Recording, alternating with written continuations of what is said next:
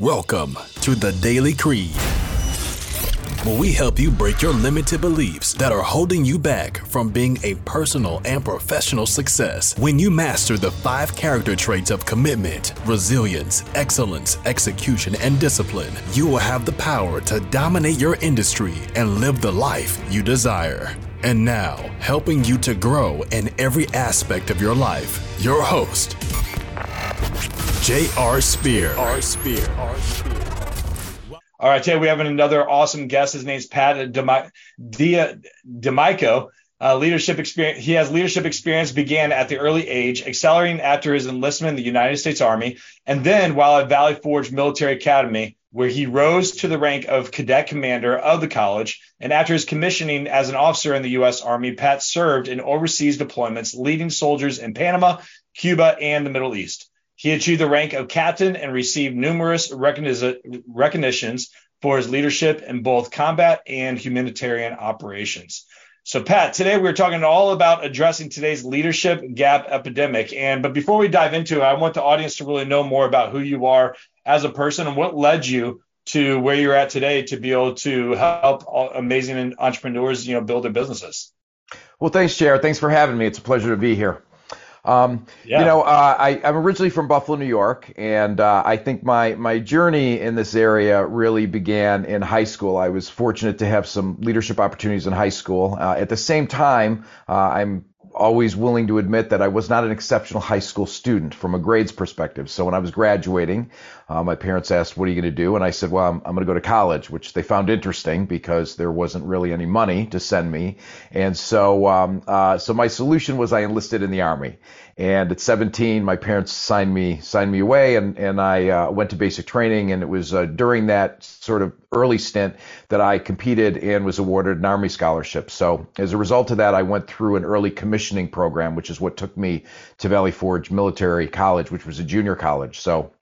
Uh, so after uh, after my plebe year there and into my sophomore year, um, I was uh, was appointed as cadet captain of the college. So had roughly around 140 or 50 uh, cadets under my charge, full staff.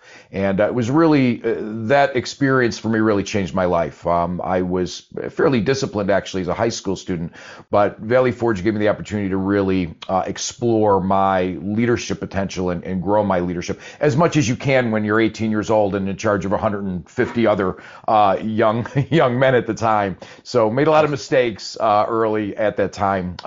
From there, I completed my degree. I got my commission, uh, completed my degree at Catholic University in DC, and then went on active duty. Uh, I was in the military police corps uh, and was assigned to a combat military police unit. So I often say, although the Army paid for college, they got a lot more out of me than I got out of them because it was an interesting time. It was the late 80s. Uh, so I deployed to Panama immediately after the invasion there and ran law enforcement activities for this for Panama City uh, and some of the outlying areas. Uh, and then subsequently ended up deploying to the Middle East, uh, to Saudi Arabia originally uh, during Operation Desert Shield and then Desert Storm was in Iraq.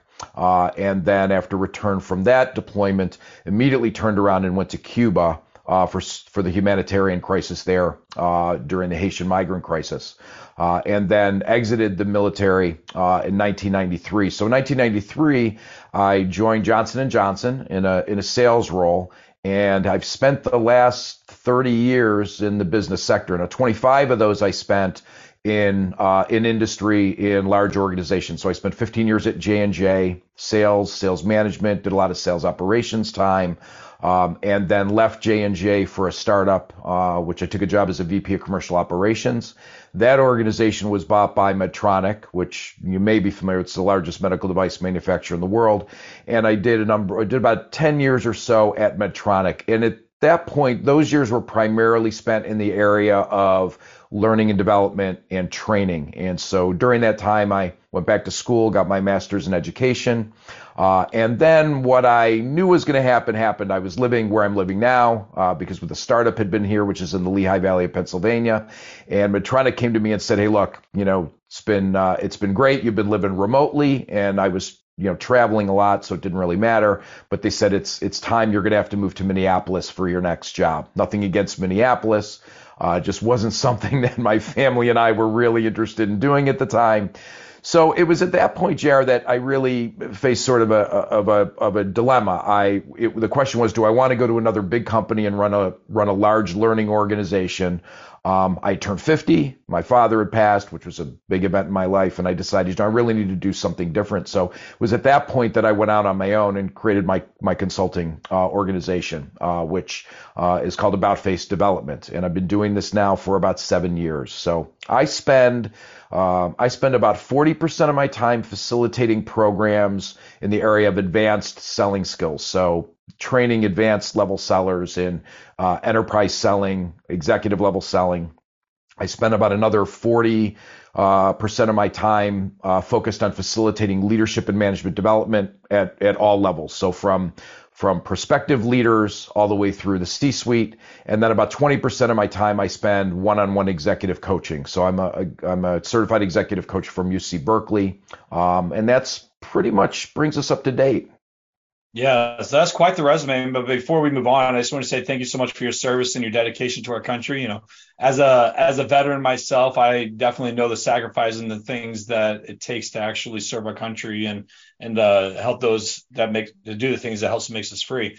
And I'm always curious. I always like to ask the question to veterans: Is uh, what did you learn? What did you take away from the military that gave you the leadership skills today that you're able to implement into your everyday work life? Well, that's a that's first of all, thank you for your service as well, and that's a that's a pretty big question. So a couple things I think I'd mention was one of the most interesting things that, uh, and I'm using that term interesting to be fair, when I transitioned to the private sector was, as, as you may be aware, uh, you know, when you if you spend a 20 year career, for example, in the military, during that 20 years, you'll spend roughly as an officer about three full years of that 20 years solely focused on developing your leadership skill. And, and you'll do that in courses where you don't have another job. So you will be completely focused over over the course of that time, whether that's anywhere from probably three months to as long as, you know, for, for some of the more senior courses, nine months long. I got to the private sector, and the first thing I noticed was that there's a lot less leadership development, if at all. And all of those development programs or courses, you have another job while you're in them. So you have other responsibilities. So, uh, so there's a lot, you know, I think the military does a great job of really focusing on developing leaders. It's what I really see lacking in in the uh, in the private sector and in corporations. And I and I primarily work with Fortune 100 organizations, so names that you'd be familiar with.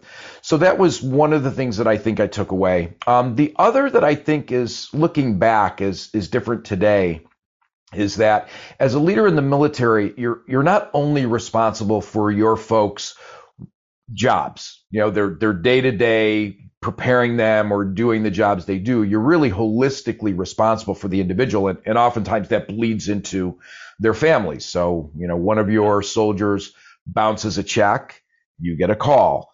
One of your soldiers having issues, you know, at home, you get involved. And so I think that that holistic approach to understanding and appreciating what motivates an individual and what some of the challenges are really play into that. And I, what's interesting is I see that also now as an executive coach. So very often when I'm coaching somebody in the C suite, it's not unusual to be focusing our conversations on what's happening with them personally that's impacting their job performance uh, versus just talking about their work. So it's a couple, you know, a couple things that, that I kind of took away from that. No, I love that. Now, what, what are some of the big problems that you're finding in the workforce when it comes to leadership? Well, first and foremost, I would say is is the is the lack of leadership and management development as a whole. Uh, that is really what I see as as the epidemic today. You know, in in a lot of surveys of senior executives, they're asked what is most important that you work on developing in your organization, and, and leadership and management development is almost always at the top of that list. Unfortunately, they're also asked what are the areas you're deficient in and leadership and management development is also always at the top of that list. So, um, you know, we we do a great job in most organizations, or, mo- or I should say, most organizations that that I work with and associate with, that are clients of mine do a tremendous job of training folks to do their jobs, right? What are the tasks and the responsibilities they have? They do a great job there. Uh, but leadership and management always falls to the wayside, either due to budget, due to time, number of, of things we can get into what I hear. But uh, but to me, it's the the challenge in this area is just the lack of development. And I think a lot of organizations, and, it, it's funny because people will say this to me, clients will say this to me, and when they're when it's coming out of their mouths, I can tell they know they don't believe it. They'll say, "Well, we hire folks who have been leaders, so they've been trained." Well, the reality is they're not being trained in most places, so you're getting them, and you're saying, "Oh, well, they've been trained." No, they, they have experience, but they not they haven't necessarily been trained uh, as leaders and managers. All right. So, why do you think that the, there's lack of leadership development and management training within an organization? Do you think it just people don't know how to actually lead and teach people or lead people, or they don't, you know, they don't they don't have the skill set, they don't know how, or it's just a lack of time, like they just don't have the time to do it, and so that's why they hire someone like you to come in here and do it. Where do you see like the biggest gap is? Well, I think the gap is that there's a misperception that you can't track return on investment for the investment in leadership and management development. So when I'm talking to organizations and they're looking at their budgets and where they need to focus, a lot of times leadership and management development is on the list, but it falls off when it comes to budgetary constraints. And again, because they, they don't think there's a return on investment. Now I would argue that because the reality is the number one reason individuals leave jobs, um, and this is since post-industrial revolution, this has always been the answer. Number one reason employees leave jobs is their direct manager, and so the reality is that the cost of a of an undesirable turnover is anywhere. You know, for my clients, we estimate it's somewhere around two hundred fifty thousand. That's the cost of the hiring process, the training dollars that were spent that are lost, the retraining, the opportunity costs that are missed during that transition. So, you know, I would argue that there's a tremendous cost to a lack of competency in leadership and management. Uh, but a lot of times it, it it's hard for folks to really get behind that and see that. Yeah, so a lot, a lot of really good things I want to unwind right here. So when it comes to like the the leadership from a team, because you say like one of the, the biggest reason why people usually you know leave is due to management and but uh, you know where where do you think that people organizations will spend majority of the money? You know i'm i'm assuming that most of the money comes from you know you spend a lot more on recruiting training and things like that like you just said you know over 250,000 do this. Or is it best to try to equip and really train the people that you have there? Where where do you usually start whenever you come into an organization and you're seeing like a high turnover rate within their employees? Where do where do you normally start in that process and what how do you fix that so when it's a great question. When when organizations come to me, it's one of the first questions I ask. Well, I guess I would start here. Uh, what I've learned over the years is that when a client comes to me and says we we have these problems and we think they're a result of this, about half the time that's actually what they're resulting from. So there's a need to sort of evaluate and figure out. So for instance, and this will resonate with you, when folks come to me and say we we have a negotiations problem, a lot of times it's a sales problem, not a negotiations problem, right? They haven't they haven't they haven't delivered or sold value to a client and you have to sell value before you get to negotiations. It's very similar when it comes to leadership. They'll say, well, you know, we, we, we have high turnover and that's the result of we're not paying folks well enough or we think we need to revamp the compensation plan or are we competitive? Uh, and most of the time when I head down the path of doing a, an organizational diagnostic, which is a pretty involved process, what comes out of that is a lack of leadership and management competency. And, and you see it in, I see it in those diagnostics because it's really a, a haves versus a have nots, right? I'll talk to employees who are thrilled with their immediate manager. They've got somebody who's really sound, who's either developed good skill or maybe they've been trained somewhere else. Uh, and then you have those who all they want to do is talk about how bad their management is. And those really start to reveal what the real challenges are. Yeah, so many good things. And I want to come back and start talking about like some pitfalls that once we get back from our break, some of the pitfalls that organizations usually suffer with and what do you what are the signs or the things that we need to look for to recognize that we need some help in our our, our leadership development and managing skills and then what are some steps that we can take to actually fix it. So how do we observe that we have a problem and how do we fix the steps moving forward to actually that problem? So let's stay tuned. We'll come back here after a minute.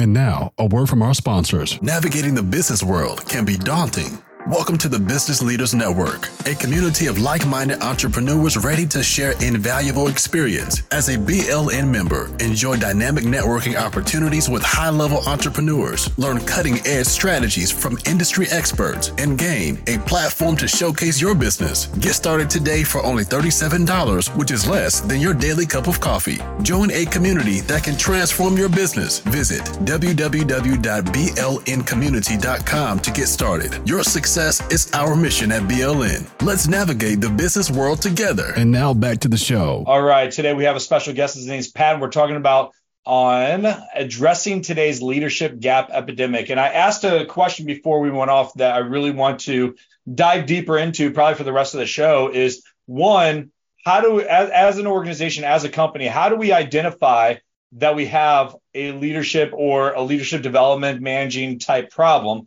And then what I would love to do is dive into what are the steps that we can do to actually fix this problem. So I'm assuming that when you go into an organization, you you first address the problem, where where are they lacking and things like that. But I can honestly say from working with a lot of entrepreneurs or conversations I have that a lot of times people just don't even recognize that they have a problem.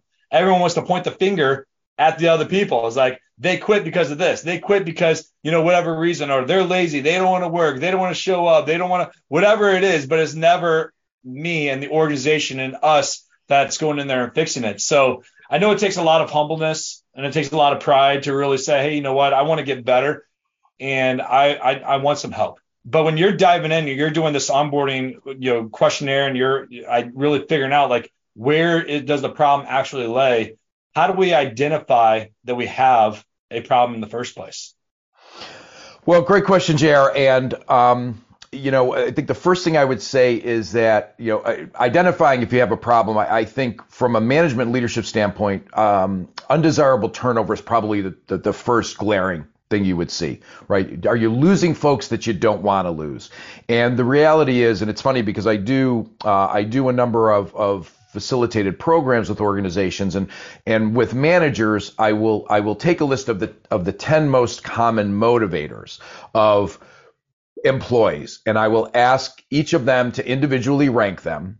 And then I will, you know, then gather that information and I'll put it up, put it up on a flip chart. And what immediately shocks people is money is never is never at the top of the list. Never. It never is. And and we all think it is. Everyone says, well, we're not paying enough. And the reality is, I mean, if, if you have a major compensation issue and you're not competitive at all, certainly. But the reality is individuals, you know, motive, motive money is not uh, an emotional motivator. It's a it's a rational motivator. The question is, okay, what do people do with that money?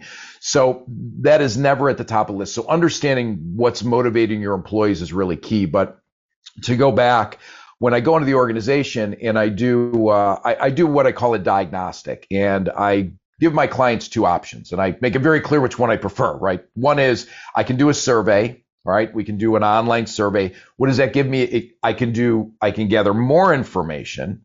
Um, but I do prefer to do live interviews. So instead of sending out a hundred surveys, I might interview for an hour each, 30 people in the organization at all levels. And what I like about that is we do them over Zoom. I get to see the reactions. I get to delve into things. And normally after the first couple, I start to identify things, which allows me to delve more into them. But you said something really interesting before the break. You said, how do we observe? And what's interesting about that, that particular word is, are we observing? So that's one of the first things I will ask. So I will ask employees, how often is your manager or leader working with you, spending time with you, observing and checking in with you? And I'm going to tell you, JR, that that to me has become the biggest challenge, I think, in organizations specifically related to leadership today. Why? Because I think as technology has advanced and has made us, without question, uh, the, given us the ability to do more work, it's also created more work outside of the one-on-one interaction and the observation that is really needed to figure out is this employee do they know what they're doing? Do they know how to do it well? Are they learning from what they're doing? So a lot of times i will go to organizations and i'll say and, and to give an example this is work that i actually don't do um, but i will recommend folks you know this is this is this is you know budget that i'd love you to spend on me but i'm not going to ask you to is bring somebody in who will actually look at what are your leaders and managers spending their time doing? And let's get an actual data and let's get data down, list down of where are they spending their time. And very often what we find is when the leader says, I don't have time to spend with my people observing them, there's usually some truth to that. But the organization's got to now look at that data and say, what can we take off their plate that really allows them to observe their folks and really dig into do they know what they're doing? They know how to do it. And how do we help them improve? Because that's that's such a challenge today. And we find duplication of work. We find just too many reports. Just too much management time is being spent and not enough leadership time is spent. So that's one of the first things i help you know an organization address is hey your managers eh, let's be honest. The success your success as a leader and manager is completely predicated on the ability of your team the individuals in that team to be successful. They've got to be able to do their jobs, but you've got to be able to observe them and help them grow and perform, right? I can't be a leader and a manager and succeed solely on my own skill. I've got to be able to coach, train, develop the people in my organization. They've got to be able, you know, they've got to have good performance in order for me to succeed. So that's the first thing that, you know, I pick up on right away in most organizations is there's just too much time spent on managerial tasks that doesn't leave them enough time to actually lead. That brings some interesting questions to my mind as you're as you're speaking that because I'm like, okay, why why are they not observing? Why are they not spending time with their staff and their employees? Uh, you know, just all the big whys. It's like, okay, if you're if you're hungry for your business and the growth of your business, don't you want to have a pulse on what's going on? Don't you want to help your team excel and uh, become better? And uh, I don't know, it's just a, it's just an inter- interesting question that really that that really comes to mind for me because you know I, ideally if you're if you're wanting to build a successful business that want that has a culture that people love to be part of, then you're you'll be invested to want to grow it. And um, maybe, maybe there's some problems with it. Maybe maybe it, it's not even just a it, it, stops at one spot, but maybe there's a bigger issue. I mean, do you, well, do you know the reason? Or did they just yeah, not know? I, yeah, and I think one of those is do they have the time? Is number one, right? Is does senior leadership and does management of the organization understand and appreciate that they need that time? But then there's also JR that that end one, which is do they have the competency to actually develop these folks, right? Do they know how to coach? Do they know how to develop these individuals? Which gets right back in full circle to what we started the conversation on, which is what I spend the majority of my time doing. Yeah, so I'm, I'm smiling and laughing because that's the answer I wanted you to give. I was like, you know, is, uh, the real answer is, are they even competent in what they're doing to even lead these people?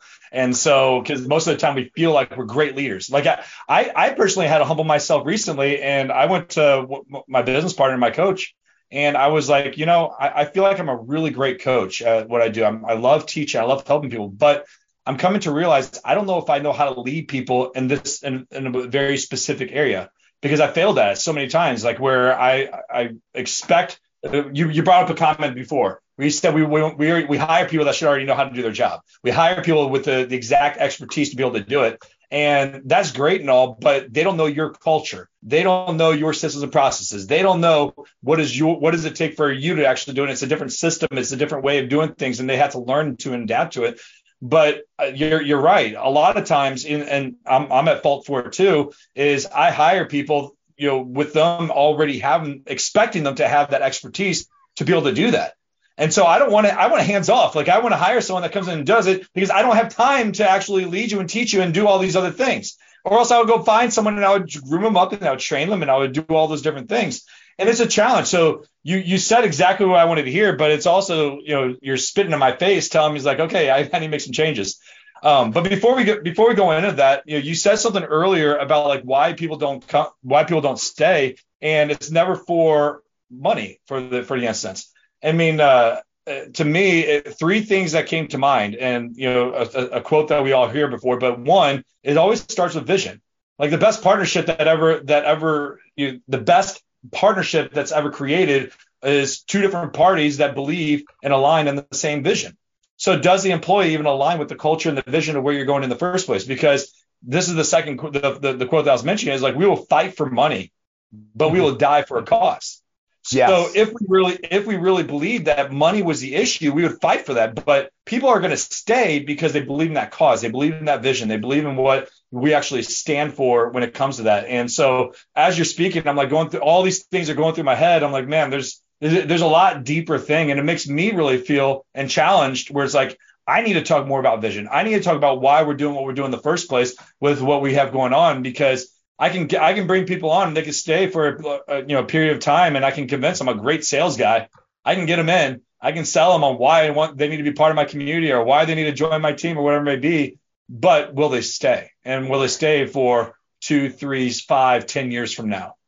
Yeah. So you you you brought up uh, quite a few things. I made some notes here, so I'll, I'll even go back a bit. So you know, although we know the number one reason people leave jobs is their manager, the reality is for and again that's you know in the industrial revolution it was safety right? My my grandfather worked at bethlehem steel and my father and his brothers worked there and they used to talk about you know why they felt unions were great back then because they kept them alive right? We're in very different circumstance today but post the industrial revolution people's managers was number one reason. Now here's the reality. For decades that was so the number one answer, it wasn't even worth looking at the number two answer until probably around five years or so, where where these surveys around why people leave jobs, the number two answer started to bubble up and became worth talking about. And there's some irony here because the number two reason people leave jobs is a lack of development.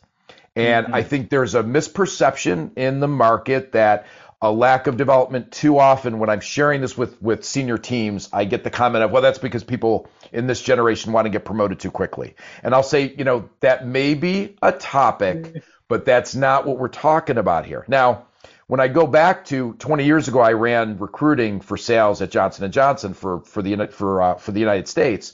And if I had interviewed somebody, JR 20 years ago, and at the end of the interview, when you when you turn it over to the to the candidate and you say, "Do you have any questions?" If somebody had asked me, "What kind of development are you going to provide me in this role?" I, would probably, you know, I probably would have said, "Well, I'm, you know, I'm not even interested in you. How dare you ask that question?" But the reality is today, and it's not only the war for talent, but today people are interested in what are you going to do to develop me. So so that plays into this whole need for development. But I'll also comment on when we were talking about hiring people and assuming they have management leadership, let's talk for a second about how we promote from within. Oh, well, you're a great individual contributor. You've done a great job in your in, in your current role, so you're gonna make a great manager. And that is one of the massive mistakes I mean I, I see made and I see organizations, even clients of mine who know better right? I will have conversations and we'll be talking about expansion and they'll say, we're creating two new management roles and say, I'm looking at promoting this person and this person. And I'll be like, okay, we know that they're good performers as an individual contributor, but do we have any sense at all? Have we assessed at all their ability or their potential to be a good leader? And lo and behold, six months rolls back around and I'm getting a call going, hey, we're we're going to be replacing those folks because you know we really didn't assess and they're not good managers. So you know that that raises that whole issue of an individual, a good individual contributor does not a great leader make, right? Um, and so organizations have to be very careful about how are they evaluating the leadership potential before they make a decision to promote folks. And it's it's a mistake that's made you know far too often and, and far too much. Yeah, a lot of really good things uh, that you unpacked right there. We're going to get ready to go to our second break right now, but uh, you know, when when we get back, I would love to talk about the steps that we can take to help develop these leaders. But once we once we figure out like what the big problem is, you know, observing are we uh, lack of development and and all these other things. What are steps that we can that as leaders, someone listening to this can take to actually start making change inside their business. And yes, we know the answer is let's just hire Pat. But you know, but what what are, what are some things that we that someone can listen and take away? Be like, you know what? Here's some steps that we can do to help develop great leaders within our organization, so that way we don't have a high turnover, so we don't have you know ongoing issues that we continue to face. So I'd love to love to dive into that, and we'll come back here after a brief moment. And now a word from our sponsors.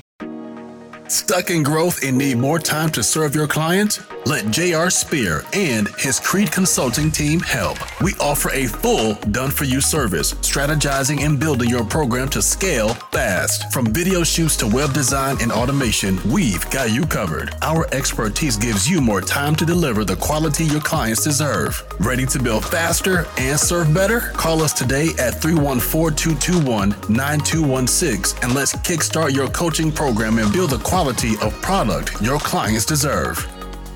And now back to the show. All right, we got Pat here today, and we're talking about leadership development in organizations. And if you missed the first part of the show, we were really talking about the signs, the steps that you know that it takes to really un- discover where we have a problem in leadership. And the first one we we, we said was like you got to recognize that you're having high turnover. When you have a high turnover, that probably shows that you have some sort of leadership development problem.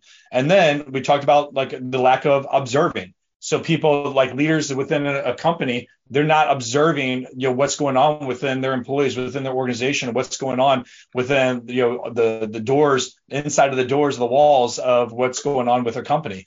And then we talk about lack of development. So we observe it, but then also lack of development and really training these leaders, and where that's a big issue because we're not taking the time as the leadership, as the managers of a company to really develop our leaders. So if you missed the first part of the show, I want to encourage you guys go back listen to it, take some notes because here's some really cool things that may be some eye awakening to you to really observe yourself to say, hey, you know what? I have a problem and I need some help. And uh, I asked Pat that when we come back that we would start, we'll talk about right now of what are some steps that you guys can take as leaders in your organization to help fix some of these problems. So Pat, you know, we we just uncovered those, you know, three different things: turnover, observation, and lack of development what are some steps that we can do that can help make some change and we can implement today to start making a difference? Uh, good question. So, uh, first thing, Jared, I'd say is, is and I, I know we mentioned this, but the organization, especially the leadership of the organization, has to first admit that they have a competency gap, right? They have to admit, hey, we, we have these issues, and these issues are a result of a lack of management and leadership competency. And then, subsequent to that, be willing to commit to you know to changing that. You know be willing to commit to to to identifying that what the gaps are and really developing that. I think the second thing is then to remove the barriers right? Um, do our folks have the time they need just at a high level to develop their leadership and management skill? And it's it's interesting because a lot of times with organizations and, and other consultants might might argue this point with me but i feel pretty confident on it one of the things I'll ask during the early stages of working with a client is how much time realistically can we carve out for these folks to develop, to commit to leadership and management development? Because because very often they'll say, well, I, you know, I think we need to commit two days every month to leadership and management development. And, and I typically look at them and go, hey, that's aspirational but in my experience that's not realistic. You know how much time can we commit? And we might land on uh, two days of live training per quarter and then in between remote sessions to either reinforce or to or to address things that don't have to be done in live training. So we have to be real realistic about what's the time commitment that these folks can make that the organization is willing to commit uh, that's realistic for them. I think the next thing is then to decide, okay, what what does a formal program look like? And when I say formal, you know, for me as a consultant, I deliver formal programs, but just what is a sound program that you know that has cadence and rhythm over time because leadership development is a journey. I mean, I, I consider myself a student of leadership and my leadership journey is never ending, right? Being a leader never ends. You're always, you know, you're always developing. We go back to Harvard's definition of a true professional, which Harvard would say a professional is somebody who's always working on their game, who's always developing. So you got to keep that in mind. Um, and then I think um, you need to identify um, you know, what are those gaps that are greatest in the organization? And those do vary, right? Some organizations do a good job in certain areas, uh, just as a matter of course, or because of the culture. There's certain things they do well, so it's never a, you know, it's not definitely not a one size fits all. Uh, so I think you need to you need to keep that in mind. And then the other thing is, I I can't stress enough the importance of identifying within the organization who are the really sound leaders? So you go to most organizations, you say, give me a list of the five folks in the organization, leaders in the five five leaders in the organization that everyone respects. You'll get a you'll get a list. You will immediately get a list of those folks that are really successful and leverage those folks because in my business, and I come from a background in learning and development, even within large organizations, you normally don't have the expertise in a training department for per se. You don't have the expertise in leadership and management development. That expertise is spread across the organization, different individuals, different roles. Um, and then set up, and I'm a big proponent of this, and even in formal programs I create in large organizations, cannot overstate the importance of peer-to-peer sharing. Um, you know, get folks to share what's working, but also what the you know what's not working. What are the mistakes they're making? It, it's funny because um, I had written an article on this for Entrepreneur online a few months ago. Uh, when I ask folks, what's it like when you make a mistake in your organization? The answers to that, the answers to that question tell me a lot about the culture, and they fall into three buckets, right? Bucket one is oh my gosh, if I make a mistake, I hide it at all costs. Zero, we're a zero, you know, tolerance culture, and I don't want anybody to know. The second bucket is sort of the, well, I'll tell my leader, my manager, so they kind of know in case it comes back, but they'll do a good job of hiding it. And then the third bucket is those folks who will say, not only am I encouraged to share it with my manager, but I'm encouraged to share it with my peer group so that they can learn to not make the same mistakes. And there is a direct correlation, Jaron, what I see in the culture and the success of the organization being those that are willing to share. So peer-to-peer sharing on a regular basis, because formal training, as we all know, is only a small portion of development in an organization. But the more you can bring peers together and share, and this goes in all functions. I do this with executive level sales uh, teams where I'm like, hey, let's get on the phone once a month. Somebody share, uh, you know, an executive level meeting they had, what worked, what didn't. People learn from that. And leadership is exactly the same. And it gives you a chance to bounce things off of everyone. And Berkeley did a nice job when I was in the executive coaching program there. Um, they don't say what went wrong or what you could do better. They'll use this term of, what's an upgrade? So you ask the rest of the team, hey, you've all heard this story, you've heard this challenge, or they've told you what transpired. What might be an upgrade here? And that gives a chance for all these other leaders to share, hey, I've had a similar circumstance. I took this action. It worked out really well. So you can't, again, you can't over, there's, you cannot possibly overvalue the fact of sharing amongst each other really helps everyone grow. Uh, and I think that's really important. Having that culture of sharing and learning from uh, from peers and now, a word from our sponsors. Ready to elevate your coaching business and make a profound impact? Discover your roadmap in J.R. Spears' book, The Success Guide to Building Your Coaching Empire. Immerse in wisdom earned through years of successful coaching, presenting a strategic battle plan to navigate challenges and seize opportunities. Don't just survive, but thrive in your industry. Get your copy at www.jrspear.com today. Let this guide be your companion in your journey to a powerful coaching empire. Transform your business and make a bigger impact now. And now back to the show. It's huge because because the reality is this.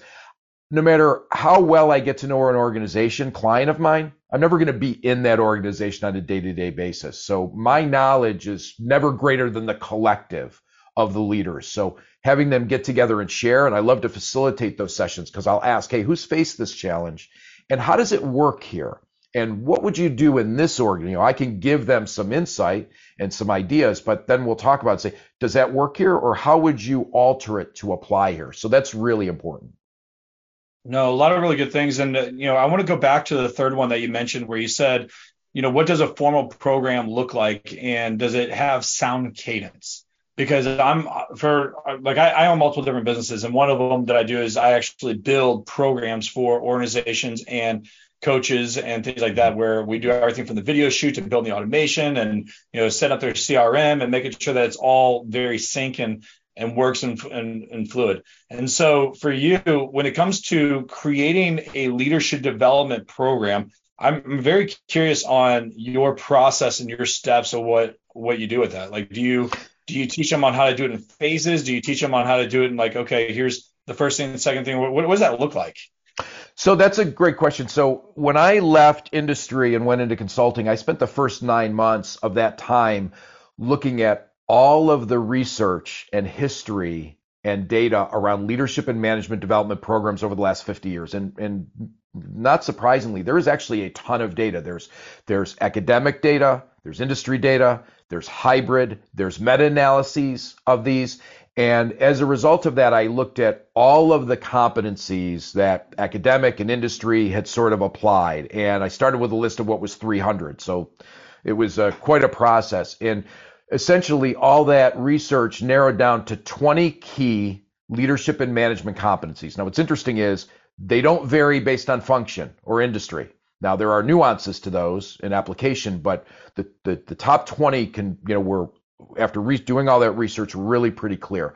So I'll go to the organization and then we'll review those 20 competencies and I will ask them based on their feedback and then what I learned from my diagnostic, what are the priorities? Now I'm going to tell you that it's almost the, the first two are almost always the same across every organization. Number one and number two are always uh, uh, interviewing and hiring, right? If if you can't, if you don't have the skill to identify and hire the right people, you're you're dead in the water before you get started. So that's one of the f- top two, and the other one is coaching, coaching and developing people. Those are always the first two. So we'll look at okay, what do we need to do to immediately address those two? But then we'll go through the rest of the competencies, and we will essentially uh, force rank them based on what they know about the organization, what I've learned, and we'll we'll put together a long-term continuous development program because again leadership and management is a continuous process so we'll put together typically a you know i'll start with a 20 month program in most organizations right that's those those 20 competencies and those things then just keep rolling because you have new leaders come into the organization that haven't been through it. You have leaders who have been promoted during that time who are now, you know, that competency looks a little bit different at the second, third, fourth line management, you know, uh, level.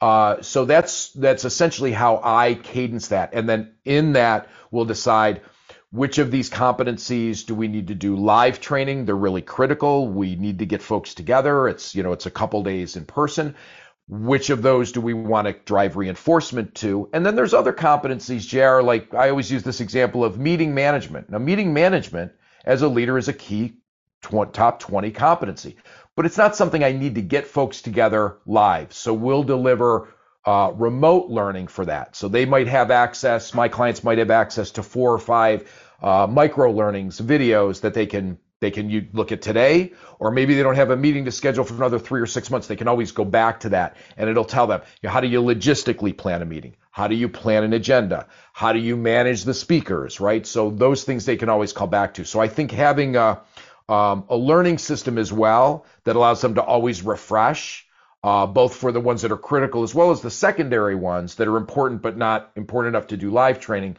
are part of that. So that's a little bit about how I sort of plan uh, plan the, the cadence. What about the difference between doing uh, virtual, like uh, evergreen type training programs versus doing in person training programs and then also group or one on one? So uh, the pandemic taught us a lot uh, really, I think that we're 15 years beyond where we would have been uh, without the pandemic on this question of remote uh, learning. So, uh, at the start of the pandemic, everyone was a captive audience. People weren't weren't going to the office, they weren't calling on customers. So, you know, immediately organizations would say, well, we need to do everything remote. And over the course of those couple of years, we learned a few things. Number one, tools like this advanced drastically during that time, right? Zoom Teams became, you know, so people's exposure all of a sudden was, oh, wow, these tools actually can really work when they would have never, nobody was considering them. Very few people utilizing them before the pandemic. So that was number one. Now, the initial reaction, first three to six months from clients was, oh my gosh, we're never going back to live training, in person training. Well, sure, you're saving a ton of money on travel, saving a ton of money on catering and hotel rooms.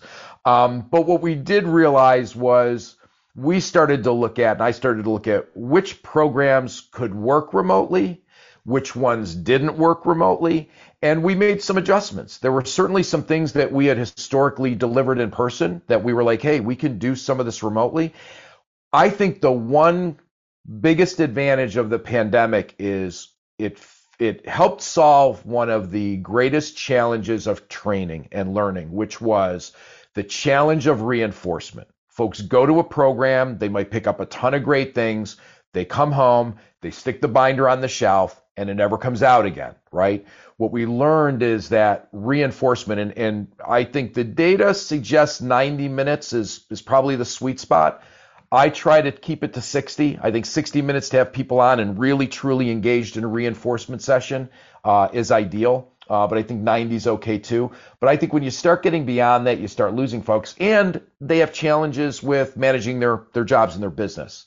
So I think that that really helped us. But I think the pandemic taught us a lot about what works in person, what can work remotely. Some things, to be frank with you, some things we were doing remotely before, or my clients were doing remotely before the pandemic. We sort of relooked and said, you know what? We're not getting, you know, we're not getting the bang for the buck out of this. We got to move this into a live session, and maybe we adjust some other things out.